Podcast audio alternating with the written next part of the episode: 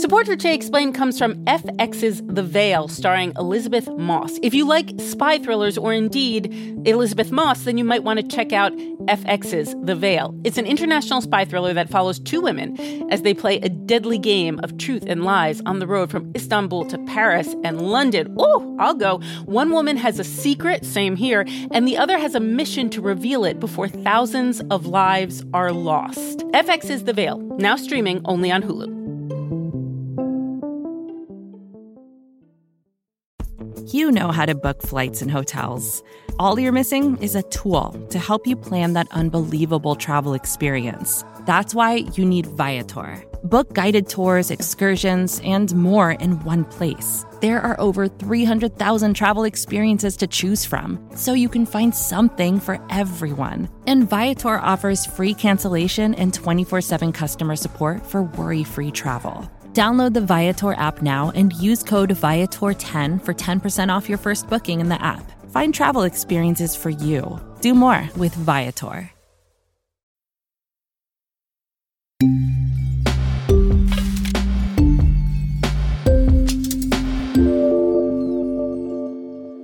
I know where I stand. I will not yield. I will not flinch. I will defend the right to vote, our democracy against all enemies, foreign and yes, domestic. And the question is, where will the institution of the United States Senate stand? Andrew Prokop, Vox. President Biden made a big speech in Georgia on Tuesday in support of some voting rights bills he wants to see passed by Congress. What's he trying to accomplish? The optimistic point of view for Democrats is that President Biden is trying to whip up support for a rules change in the Senate that would finally allow the party to pass their major voting rights bills. The more pessimistic case is that President Biden already knows that agenda is doomed in the Senate, but he's sick and tired of himself being criticized for not doing enough on voting rights, so he's kind of going through the motions, trying to make sure somebody else gets the blame when this thing fails. And why is he shifting his focus to voting rights when we haven't had a resolution on his, big presidency-making legislative fight, which is Build Back Better? Well, the news right before the Christmas holidays was that Joe Manchin killed Build Back Better. I cannot vote to continue with this piece of legislation. I just can't. I've tried everything humanly possible. I can't get there. You're done. This is a no. This is a no. There are still hopes that it could be revived, that it could be overhauled, but apparently they're not very far along with that effort just yet. And so there is now a shift in focus this month, and they are going to spend a little time on voting rights and election reform instead. Okay, so what should we be shifting our focus to specifically? What are these other bills called? So one big bill is called the Freedom to Vote Act. Now, this bill is kind of a successor to one that's been discussed on the show before, the For the People Act. There's a provision in there calling for independent redistricting commissions in all 50 states in order to tamp down on gerrymandering. It's a very potent bill. That was Democrats' kind of dream election reform bill. It would have created national standards for voting accessibility nationwide, how much early voting there has to be, how much mail voting you have to do, whether there has to be alternatives to voter ID requirements, and also bans on gerrymandering, campaign finance reform, and so on. Joe Manchin blocked that bill. This is a no. Which was already headed for the Senate filibuster anyway. So Democrats overhauled the bill a bit to get Manchin's support. And it still has a lot of the same stuff I already mentioned, but certain aspects of it have been dropped, and a new theme has been added, which is preventing election subversion. So there are some provisions in this new version of the bill that would directly address what happened after 2020 when Trump tried to get states to block the certification of their results and so on. There are certain reforms in the Freedom to Vote Act that would let ordinary citizens sue if they think their state's result has not been certified in a corrupt manner. Okay, so that's the Freedom to Vote Act. And there's another one? The other major bill is the John Lewis Voting Rights Advancement Act. So this is really about the Voting Rights Act of 1965. It's considered one of the most important pieces of civil rights legislation ever passed. Major parts of that bill have been effectively hollowed out. By 5-4, the U.S. Supreme Court today took the teeth out of a law enacted nearly 50 years ago. Specifically, there used to be a power that the federal government had that they could review new voting laws passed by certain states and review whether they were discriminatory towards racial minorities. And the Supreme Court struck down that power, and this bill would essentially restore it. Why are there two bills here? Why not just one bill to rule them all? And in the darkness, find them. Basically, boring congressional procedure and turf reasons. Freedom to Vote Act was the successor of the For the People Act, which was put together by Democratic leaders and key committee chairs a while ago.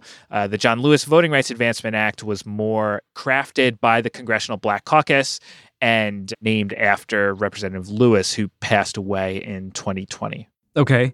But there are just two? It's not, like, insane? There aren't, like, three? Well, there is an somewhat related but largely different election reform topic that is under consideration in Congress, and that is the reform of the Electoral Count Act. So one of the ways that President Trump tried to get Biden's win overturned was that he tried to exploit various policies of the Electoral Count Act to get the result blocked in Congress. He both tried to get Congress to throw out the results of certain states. Mr. Vice President, I, Paul Gosar from Arizona. For what purpose does the gentleman from Arizona rise? I rise up for myself and 60 of my colleagues to object to the counting of the electoral ballots from Arizona.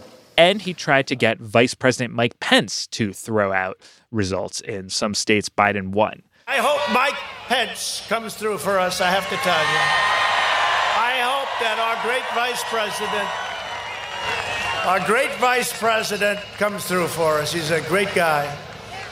Of course, if he doesn't come through, I won't like him quite as much. So the Electoral Count Act, it was passed in the aftermath of a very controversial election in the Civil War Reconstruction era, 1876.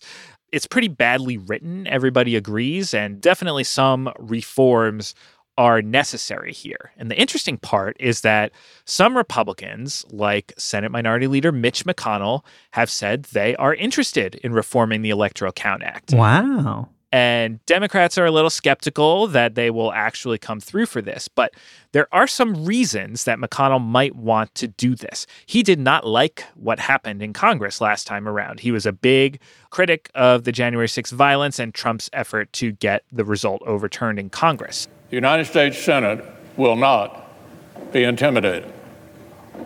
We will not be kept out of this chamber by thugs, mobs, or threats. I think he would like, basically, this to be taken out of Congress's hands and the vice president's hands.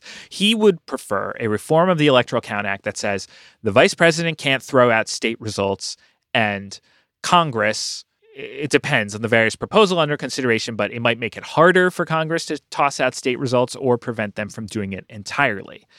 And I think Democrats would be theoretically on board with a lot of that, but there is the concern that the election could essentially be stolen in the states, that, you know, you could have a corrupt state legislature steal the election, and then now because of this reform, Congress or the vice president can't do anything to stop it. Majority Leader Schumer said that Donald Trump wanted Pence to rig the election.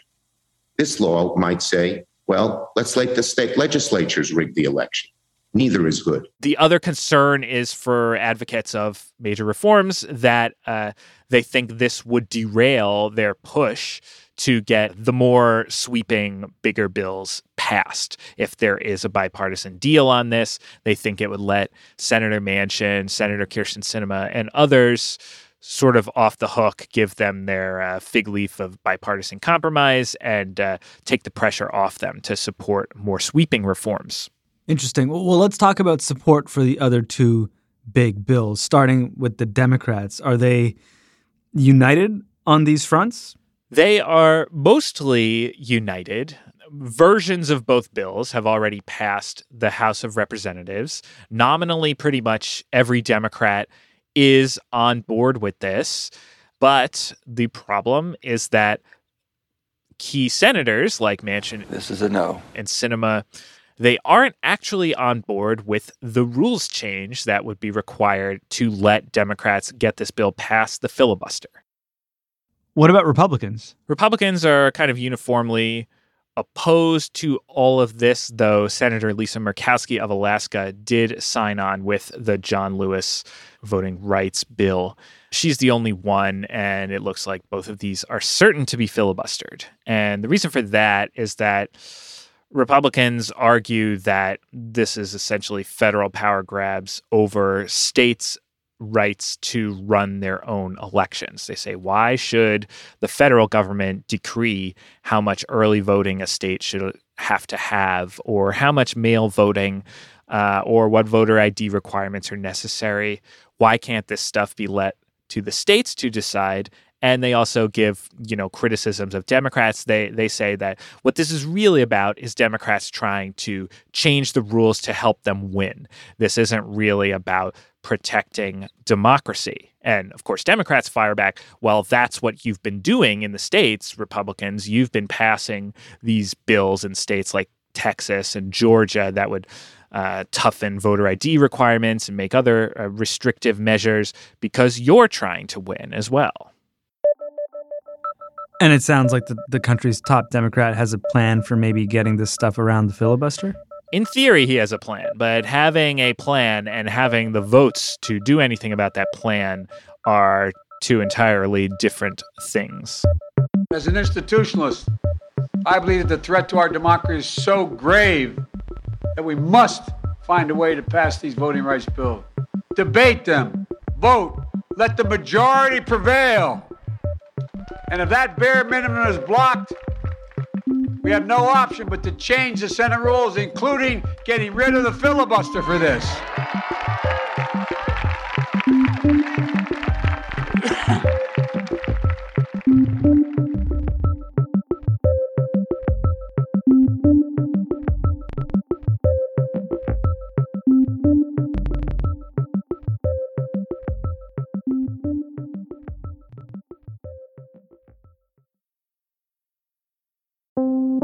Support for Today Explained comes from Mint Mobile, the only cell phone that tastes good. When the deal is too good to be true, there's probably a catch, right? That incredibly cheap flight to Europe? You probably can't bring a bag or pick your seat or use the restroom. So when I tell you that Mint Mobile offers wireless plans for just $15 a month when you purchase a 3-month plan, you're probably wondering, what's the catch? Well, according to Mint Mobile, there is no catch. According to Mint Mobile, it's only $15 a month, and their plans come with high-speed data and unlimited talk and text delivered on the nation's largest 5G network. To get this new customer offer and your new 3-month unlimited wireless plan for just $15 a month, you can go to mintmobile.com/explain. That is mintmobile.com/explain. You can cut your wireless bill to $15 a month at mintmobile.com/explain. $45 upfront payment required, equivalent to $15 a month. New customers on first 3-month plan only. Speed slower above 40 gigabytes on unlimited plan. Additional taxes, fees, and restrictions apply. See Mint Mobile for details. Support for the show today comes from Delete Me. Your personal information is online, so is mine. I don't think I'm breaking any news by saying that, but you might be surprised to know just how much of your information is available not only for people to see, but to sell as well. And that's where Delete Me comes in. Delete Me wants to help you keep things such as your name, number, home address, and other private information out of the hands of data brokers. I've never personally kept my information out of the hands of data brokers, but perhaps Vox's business team's Claire White has. Removing the data that Delete Me found was super easy because I didn't have to do anything. They already removed my information across sites that they deemed as unsafe. I truly did not have to lift a finger. You can take control of your data and keep your private life private by signing up for Delete Me Now at a special discount for our listeners. You can get 20% off your Delete Me plan today when you go to joindeleteme.com/today and use the promo code today at checkout. Again, you can get 20% off by going to joindeleteme.com/today and enter the code today at checkout. That's joindeleteme.com/today. The code is today.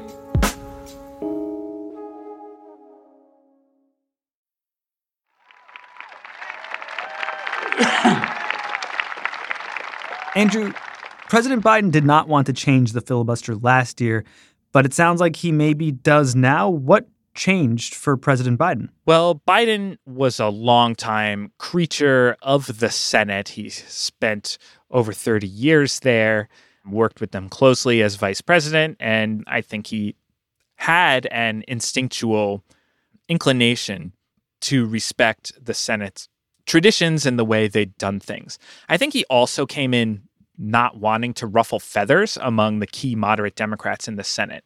He had and still has the narrowest possible majority, just 50 Democrats in a 100-person body. And he wanted to focus on things where he thought he had a good chance of winning those moderate Democrats' support, not the stuff that would be a heavier lift. And this approach worked for passing the COVID relief bill early last year. He also got a bipartisan infrastructure bill through, and then he devoted the latter half of the year through Build Back Better, which he was trying to pass through the budget reconciliation process. So you don't need a 60-vote supermajority for that. You can pass it with a simple majority. But that stalled, and as he's trying to revive that, what's been happening in the background is that he's been hammered with criticism from advocates, voting rights groups, progressive members of Congress on the left saying, why aren't you doing more? Republicans keep on passing these restrictive measures in the states, and you are not, do not even seem to be fighting for this. You don't even seem to care that much. You give an occasional speech, you say it's bad, but where is the full investment of the White House in trying to actually do something about it? So what does he want to do about it? So the solution that he has proposed is to not fully get rid of the filibuster, but to get rid of it for certain bills that would impact constitutional rights or voting rights in particular. State legislators can pass anti-voting laws with simple majorities. If they can do that, then the United States Senate should be able to check voting rights by a simple majority. So this is known as the carve-out approach. There would be an exception to the filibuster, sort of like there already is for budget reconciliation, which is restricted to measures affecting taxes and spending. But now this would be for voting rights measures as well. So it's like an additional half measure, it feels like. Why not just get rid of the filibuster, which is not in the Constitution or something that even exists in the House of Representatives once and for all? The simple reason is just that the votes aren't there. And the votes aren't there for the carve-out either, but it's at least somewhat more plausible that he will get the holdout senators to yes on the carve-out, he hopes at least, as opposed to ditching the filibuster entirely, which Manchin and Sinema have been very, very clear for over a year that they are not going to do. This is a no. So the votes aren't there for getting rid of the filibuster whole cloth. There may not even be votes for doing what President Biden wants to do, but let's hear about how that might work. Let's talk procedure. How exactly do you go about changing the filibuster? Does that not also require 60 votes? Well, it actually requires a 2/3 vote of the Senate to change its rules according to those Senate rules. But there is a catch, which is that any Senate can use what's known as the nuclear option. Set off that nuclear bomb, wipe out the rules, and just ram something through with a simple majority if they want to. This power always exists and can always be used by a majority.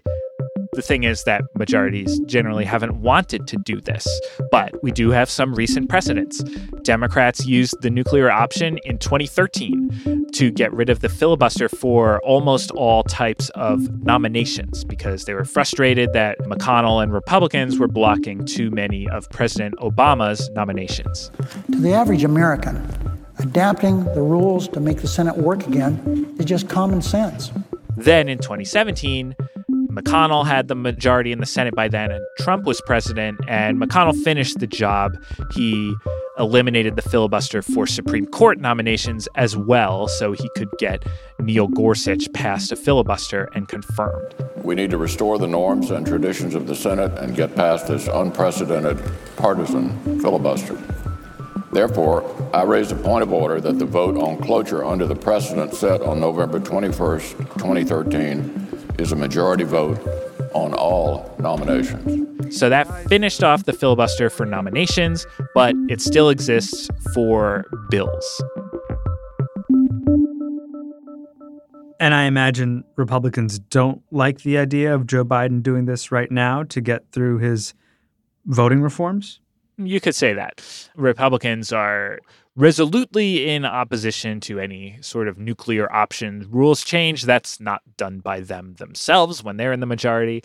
McConnell has promised a scorched earth response if Schumer actually does try to ram this through and succeed in it. Wow. People kind of laugh at that. They say, well, McConnell, isn't he already blocking everything? And that's actually not true. The way the Senate runs, it's very much determined by negotiations between the majority and minority parties about the schedule, about how long things take.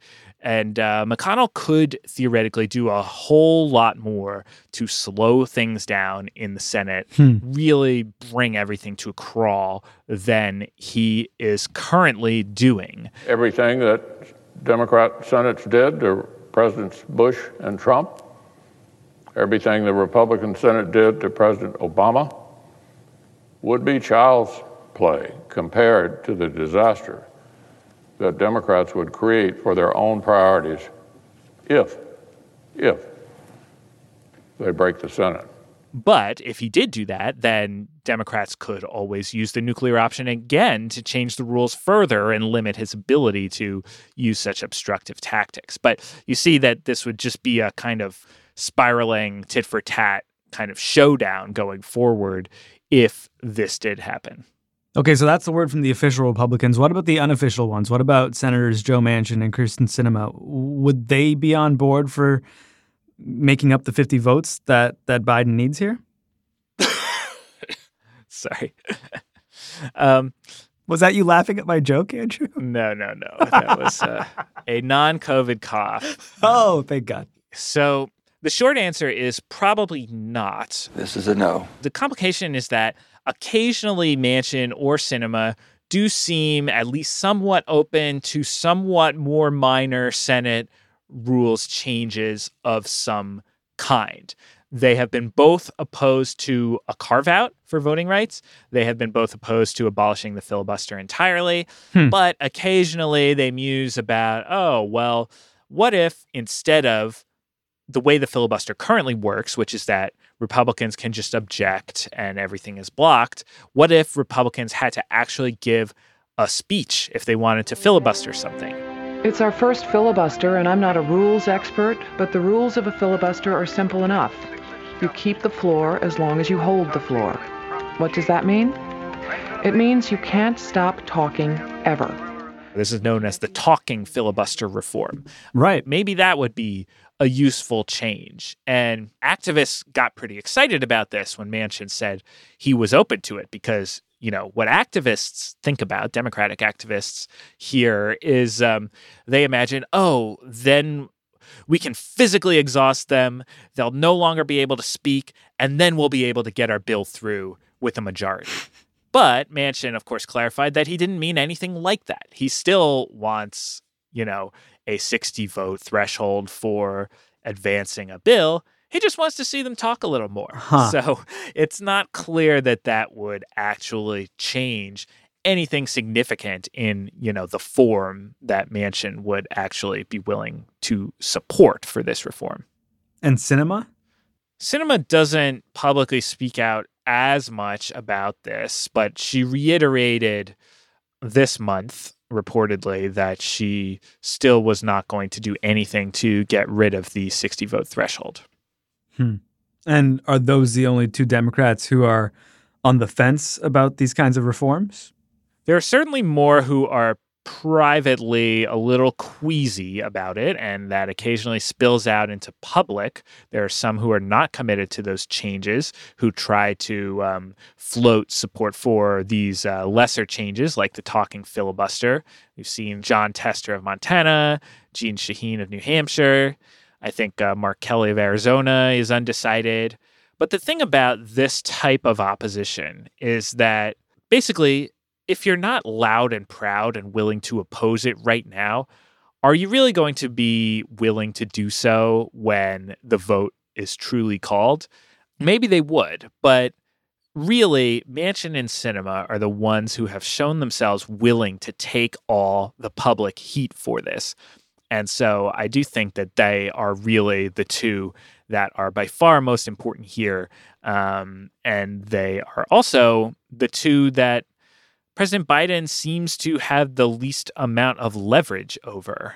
He seems to have few tools by which he could actually bend them to his will. He's kind of at their mercy, and they've proven willing to defy what the leaders of their party want and go their own way.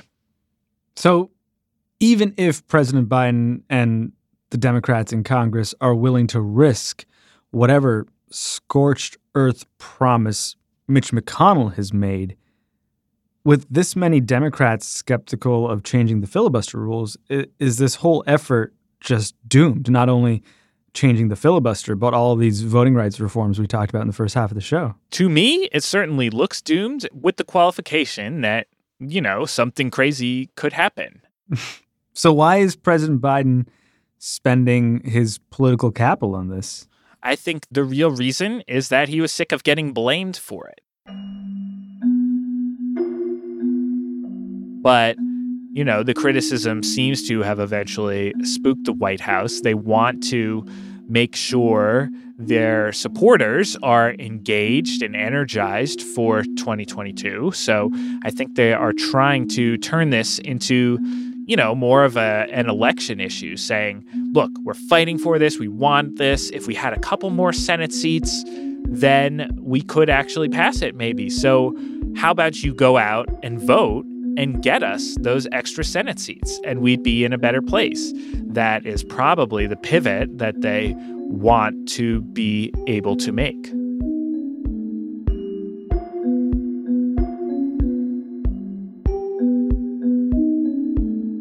You can read Andrew Prokop's reporting at Vox.com. Our episode today was produced by Miles Bryan. It was edited by Matthew Collette and engineered by Efim Shapiro. Fact-checking by Laura Bullard.